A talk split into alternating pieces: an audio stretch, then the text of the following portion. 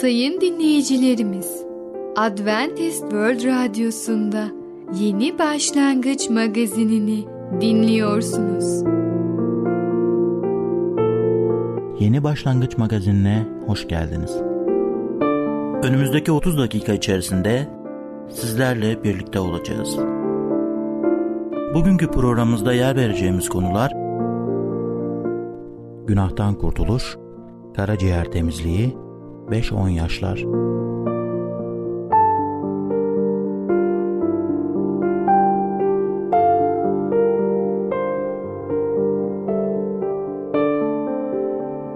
Adventist World Radyosu'nu dinliyorsunuz.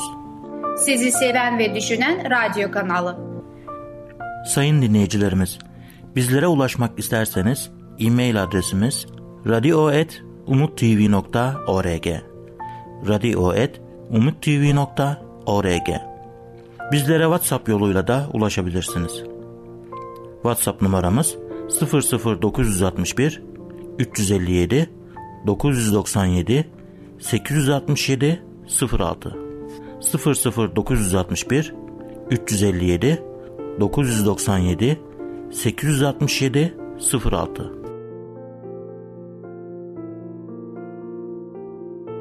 Merhaba değerli dinleyicimiz. Ben Tamer. Başarılı Yaşam programına hoş geldiniz. Bugün sizlere günahtan kurtuluş hakkında konuşacağız. Biliyor musunuz? 2. Korintiler 5. bölüm 17. ayette şöyle diyor. Bir kimse Mesih'te ise yeni yaratıktır. Eski şeyler geçmiş, her şey yeni olmuştur. Bu ayeti olduğu gibi kabul edilebilir miyiz? Yoksa Mesih'te olduğumuzu söylediğimiz halde bizi kuşatan günahımızla hala ilgileniyor muyuz?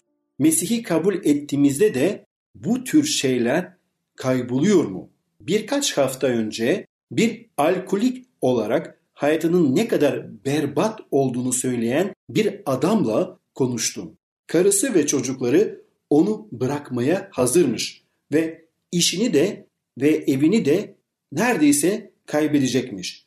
Artık çaresiz ve güçsüz kaldığında odasına gidip dua etmek için diş çökmüş. Her şeyi tamamen Yüce Rab'be vermiş. Bunda çok ciddiymiş ve odasından mutlu ve özgür bir adam olarak çıkmış. O geceden beri de alkolü bir daha özlemediğini söyledi. Her zaman yüzünde hoş bir gülümseme ve Rab'le ilgili iyi bir sözü var. Bu adam zina yaparken yakalanan ve İsa'nın kendisine ben de seni yargılamıyorum. Git artık bundan sonra günah işleme dediği kadının gibidir. Değil mi? Bunun için Yuhanna 8.11'den görebilirsiniz. Peki bizim durumumuz nasıl? Mazeretlere zaman ayırıyor muyuz? İblisin fazla ayırtıcı olduğunu ve günahı bırakmanın fazlasıyla zor olduğunu söylüyor muyuz? İsa'nın vaatleri ve gücünü kendimize mal edip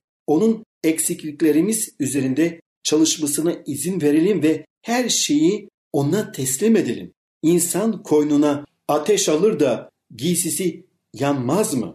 diyor Süleyman Peygamber Özdeyişler kitabında 6. bölüm 27. ayet. Bu sözler biliyor musunuz?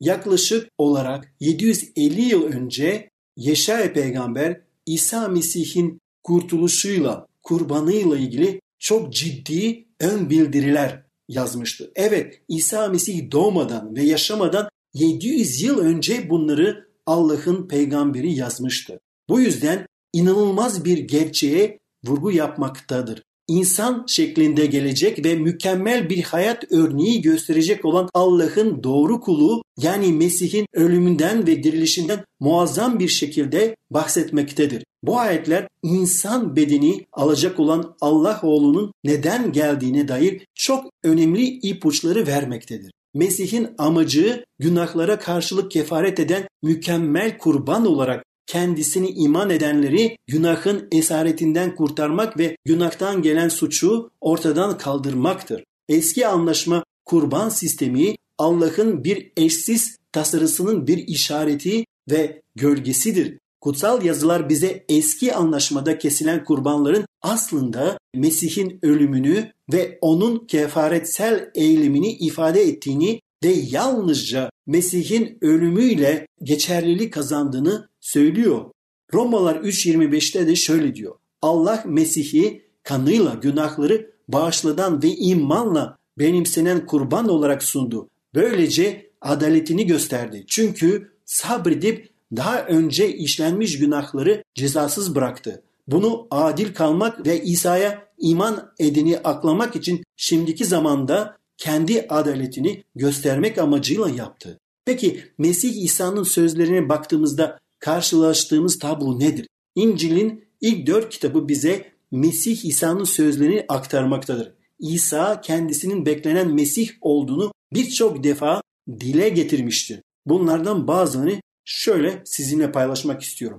Luka 4, 16'dan 20'ye kadar. İsa büyüdüğü Nasır'a kentine geldiğinde her zamanki gibi Şabat günü Havre'ye gitti. Kutsal yazıları okumak üzere ayağa kalkınca ona peygamber Yeşaya'nın kitabı verildi. Kitabı açarak şu sözlerin yazılı olduğu yeri bulduğu Rabbin ruhu üzerimdedir. Çünkü o beni yoksullara müjdeyi iletmek için meshetti. Tutsaklara serbest bırakılacaklarını, körlere gözlerinin açılacağını duyurmak için, ezilenleri özgürlüğe kavuşturmak ve Rabbin lütuf yılını ilan etmek için beni gönderdi. Sonra kitabı kapattı, görevliye geri verip oturdu. Havra'dakilerin hepsi dikkatle ona bakıyordu. İsa, dinlediğiniz bu yazı bugün yerine gelmiştir diye konuşmaya başladı. Bir başka yerde İsa şöyle diyor. Tutuk evinde bulunan Yahya, Mesih'in yaptığı işleri duyunca ona gönderdiği öğrencileri aracılığıyla şunu sordu. Gelecek olan sen misin yoksa başkasını mı bekleyelim? Körlerin gözleri açılıyor. Kötürümler yürüyor. Cüzamlılar temiz kılınıyor. Sağırlar işitiyor, ölüler diriliyor ve müjde yoksullara duyuruluyor. Benden ötürü sendeleyip düşmeyene ne mutlu diyor Efendimiz İsa Mesih. İsa'nın soruya karşılık verdiği yanıt çok önemlidir. İsa basitçe evet ben oyum diyebilirdi ama yaptıklarını anlatarak gerçekten beklenen kişi o olduğunu kutsal yazılar aracılığıyla kanıtlıyordu. İsa'nın Mesih olduğuna dair birçok ayet kutsal kitapta bulabilirsiniz ve okuyabilirsiniz. Kısacası Nasırlı İsa beklenen Mesih'te ve kutsal yazılarda dediği gibi günahlara karşılık ölmesi gerekiyordu. İsa Yeruşalim'e giderken yolda ona iki öğrencisinin bir yana çekip onlara özel olarak şunları söyledi. Şimdi Yeruşalim'e gidiyoruz. İnsanoğlu başkahinlerin ve din bilgilerinin eline teslim edilecek. Onlar da onu ölüm cezasına çarptıracaklar. Matta 20-17. Demek ki İsa Mesih gerçek anlamda Mesih'ti ve ölmesi gerekiyordu ve bunu öğrencilerine önceden bildirdi ve şimdi de bize bildiriyor. Evet biz onun kurbanıyla, onun bizim için feda olmasıyla kurtuluyoruz. Biz ona imanla baktığımızda o bizim günahlarımızı kendi üstüne üstleniyor. Bizim ölmemiz gereken ölümü o alıyor ve böylece günahın bedelini kendisi bizzat ödemiş oluyor. Kendisi bizi kurtarıyor. Kimi mi? Her ki insan kim ona gelirse ve Ya Rab kurtar beni derse. Efendimiz İsa Mesih her insanı kurtarmak istiyor. Değerli dinleyicimiz, bugün günahtan kurtuluş hakkında konuştuk. Bir sonraki programda tekrar görüşmek dileğiyle hoşça kalın.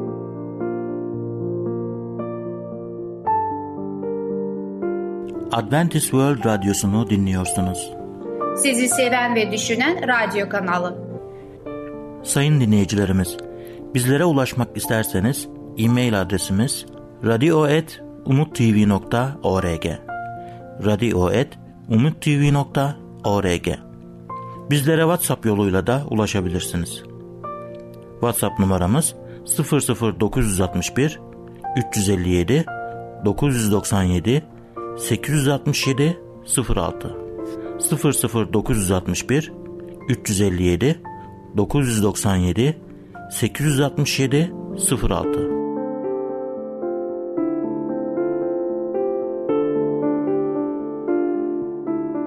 Merhaba sayın dinleyicimiz. Ben Fidan. Yeni başlangıç programımıza hoş geldiniz. Bugün sizinle birlikte karaciğer temizliği adlı konuyu öğreneceğiz. Öyleyse başlayalım. Karaciğer temizliği Karaciğerin temiz olmadığının bazı göstergeleri şunlardır. Ciltte çiller, kahverengi et benleri ve siyiller. Saç tiplerinin çevresinde kahverengi lekeler. Vücudun ve ellerin soğuk ve nemli olması. Dilin altında sarı lekeler. Yürürken düzensiz adım atmak. Karaciğer işlevlerinin zayıf olmasının nedenleri şunlardır. Aşırı yemek ve içmek, aşırı şeker, tatlı, meyve ve alkol tüketimi, beslenme rejiminin çok fazla hayvansal yağ, yağlı et ve bitkisel yağ içermesi, esas olarak pişmiş ve rafine edilmiş gıda ürünlerinin tüketimi, çok fazla taze ekmek ve benzeri unlu gıdaların tüketimi, yatmadan önce yemek yeme alışkanlığı. Yararlı birkaç tavsiye şunlardır. Öğün sayınızı ve atıştırma alışkanlığınızı azaltın. Daha fazla buharda pişmiş sebze yiyin. Yediklerinizin yüzde otuz kırkını oluştursun. Kışın bol miktarda lahana ve lahana turşusu yiyin. Daha fazla yağsız süt, çökelek ve kefir tüketin. Taze hazırlanmış yemek yiyin. Yemekleri bekletip ısıtarak yemeyin. Pişirme ve içme suyu olarak buzdan eritilmiş su kullanın.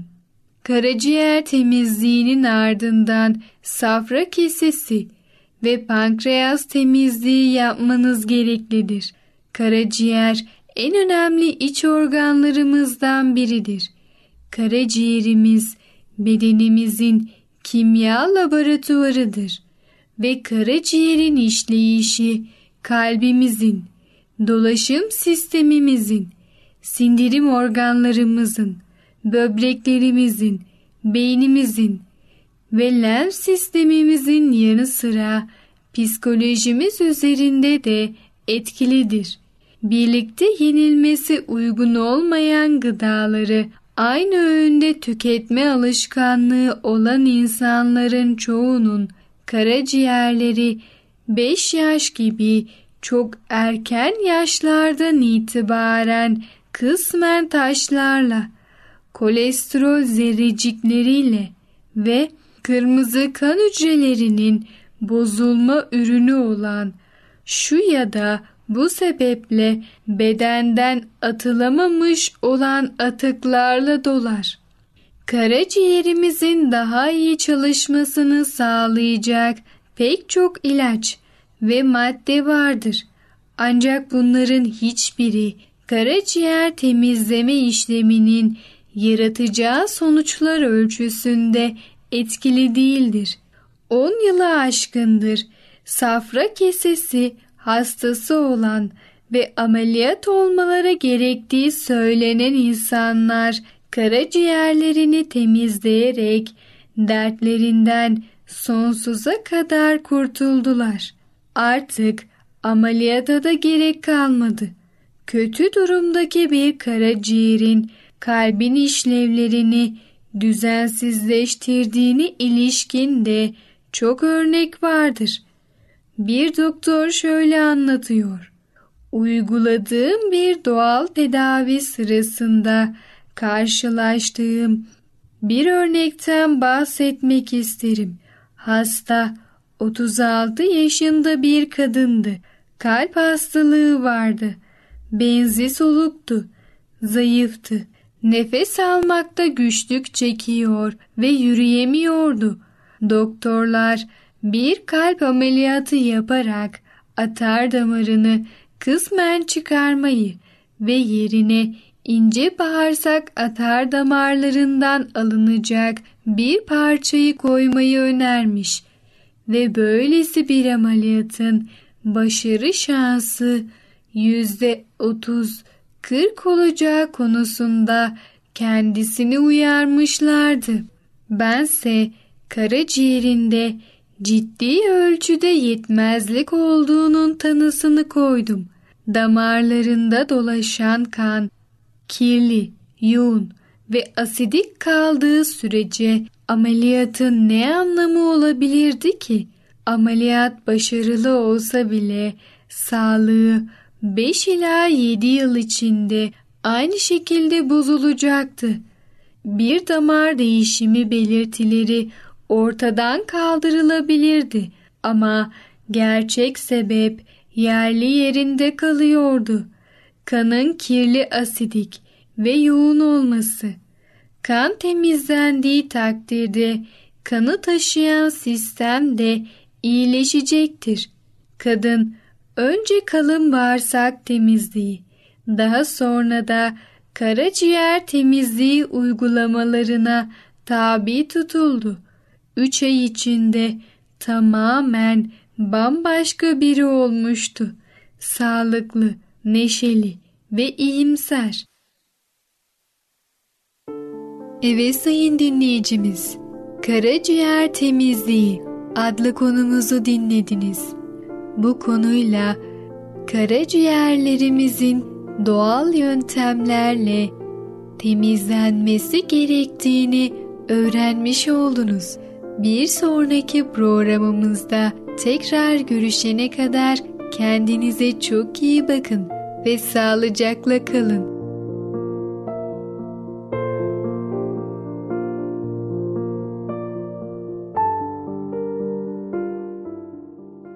Adventist World Radyosu'nu dinliyorsunuz. Sizi seven ve düşünen radyo kanalı.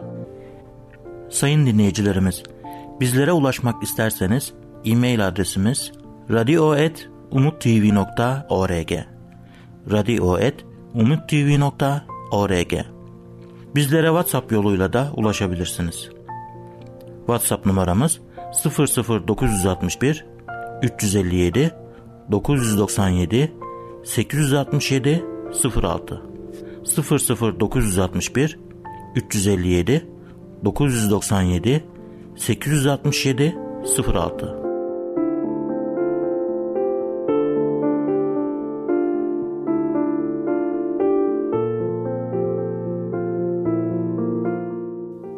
dinleyici merhabalar. Ey Babalar programıyla sizinle birlikte olmaktan mutluluk duyarım. Ben Ketrin. Bugün sizlere konuşmak istediğim konunun ismi 5-10 yaş arası. Yani çocukların oyunlarını yönetmek 5-10 yaş arası. Çocuklar şimdi okul çağına gelmiştir. Artık zamanların çoğunu oyun oynayıp eğlenerek geçirmek için serbest değildirler. Temizlik, ufak tefek ev işleri ve aile geçiminde katkıda bulunmak için ellerinden geleni yapıp ailelerine yardımcı olarak öğrenmeleri gereken başka şeyler vardır. Oyun zamanları da onlara görevlerinde bir değişiklik sağladığından daha da eğlenceli olur. Bu zamana kadar çocukluktaki düşüncelerin birçoğunu geride bırakıp başka tür oyunlar için hazır olmaları gerekir. Büyük bir olasılıkla daha önceki tercihlerinden bazılarını izleyeceklerdir. Eğer daha küçükken kitapları çok seviyor idiyseler şimdi artık tam kitap kurdu olurlar. Eğer küçükken yapı taşlarıyla oynuyor idiyseler şimdi belki bir kuş kulübesi inşa etmeyi isterler. Bu yıllar çocuklarla değişik projeler yapmak için harika bir dönemdir. Bazı çocuklar projeleri kendileri başlatır. Diğerlerin ise koyulmak için hayal gücü kuvvetli anne babalara ihtiyaçları vardır. Bakalım hayal gücümüz ne kadar kuvvetli? Geriye dönüp düşünün. Küçükken yaptığınız projelerden bazıları nelerdi? Ya denemeyi istemiş olduğunuz projeler, yaptığınız şey sizin de hoşunuza giden bir şey olduğunda bu hem siz hem de çocuklar için yararlı olacaktır. Sizin bu konudaki heyecan ve isteğiniz çocuklarınız için iyi olacaktır. Şimdi sizlere birkaç proje ismi vereceğim. Ama hayal gücünüz burada verimlerle sınırlı kalmasın. Çünkü siz kendi ailenize ve durumunuza daha uygun olan başka projeler düşünebilirsiniz. Oyuncak bir kayak ya da bir uçurtma yapın. Bir olta yapın. Bir hayvan için kulübe yapın. Liste devam edip gidebilir.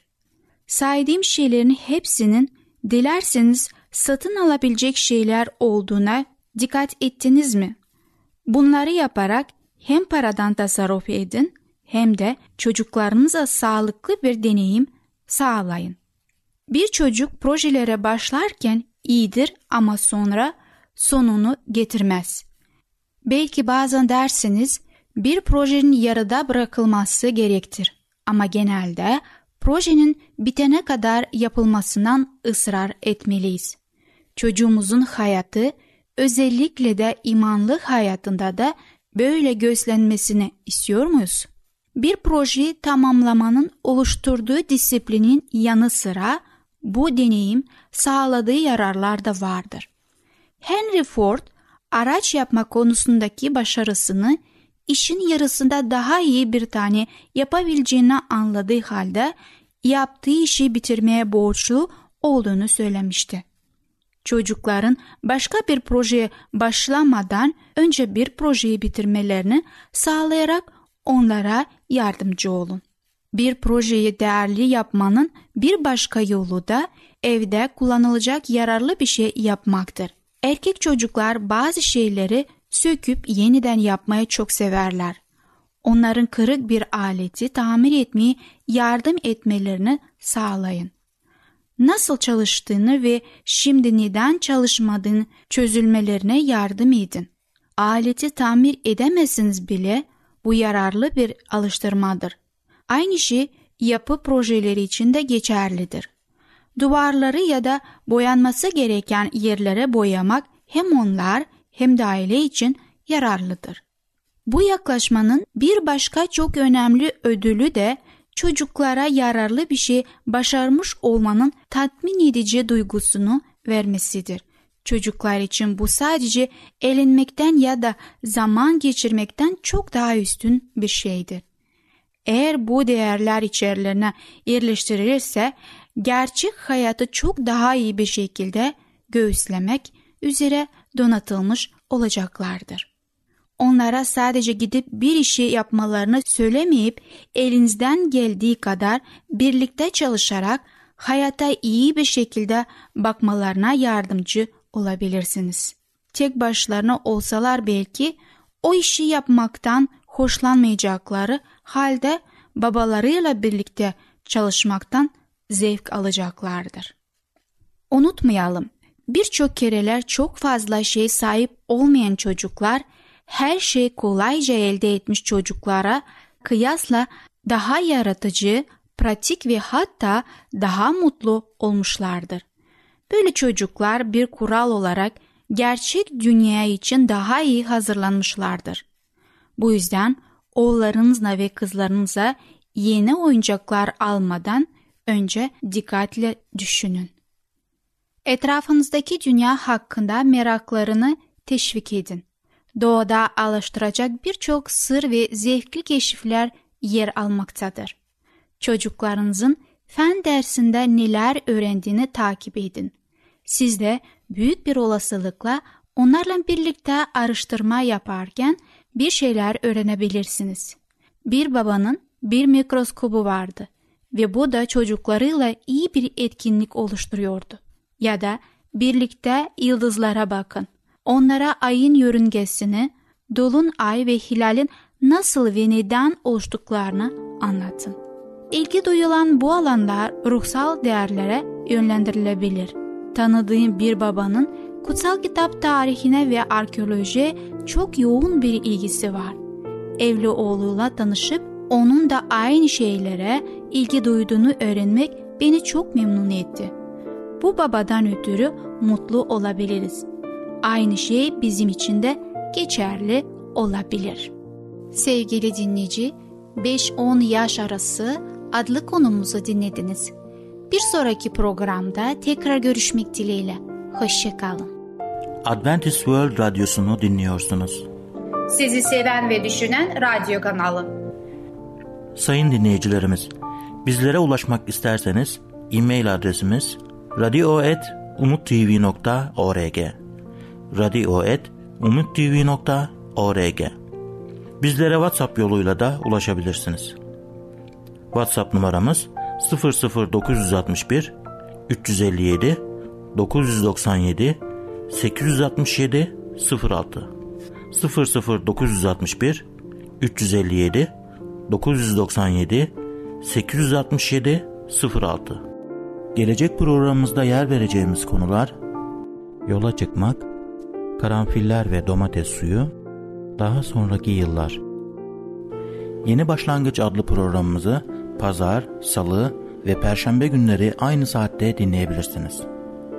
Bir programımızın daha sonuna geldik. Bir dahaki programda görüşmek üzere, hoşçakalın.